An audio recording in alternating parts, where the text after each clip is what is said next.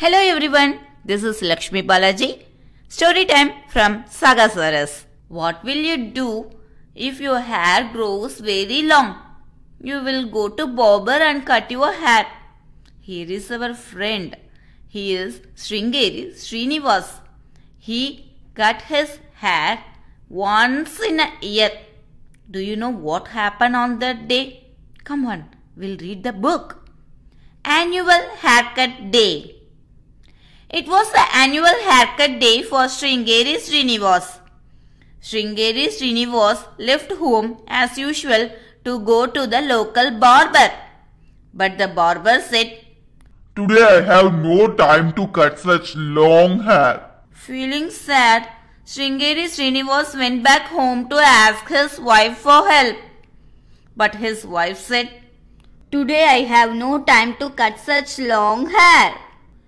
Feeling a little angry, Sringeri Srinivas went to his friend the tailor. But the tailor said, Today I have no time to cut such a long hair. Now a little worried, Sringeri Srinivas went to one more friend, the carpenter. But the carpenter said, Today I have no time to cut such long hair. Poor Sringeri Srinivas. It seemed no one would cut his hair on this annual haircut day. In tears, he walked off by himself past the village forest. He sat near a cave and cried loudly.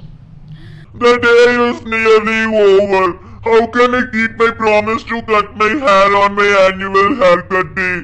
Oh God, please help me. The tiger, sleeping peacefully inside the cave, was very disturbed by all the noise. He came out roaring, waving his giant paws at Sringeri Srinivas. Poor Sringeri Srinivas was so scared, so scared, so scared that all the hair fell off his head.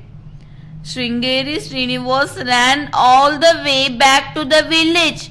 The tiger went back to sleep.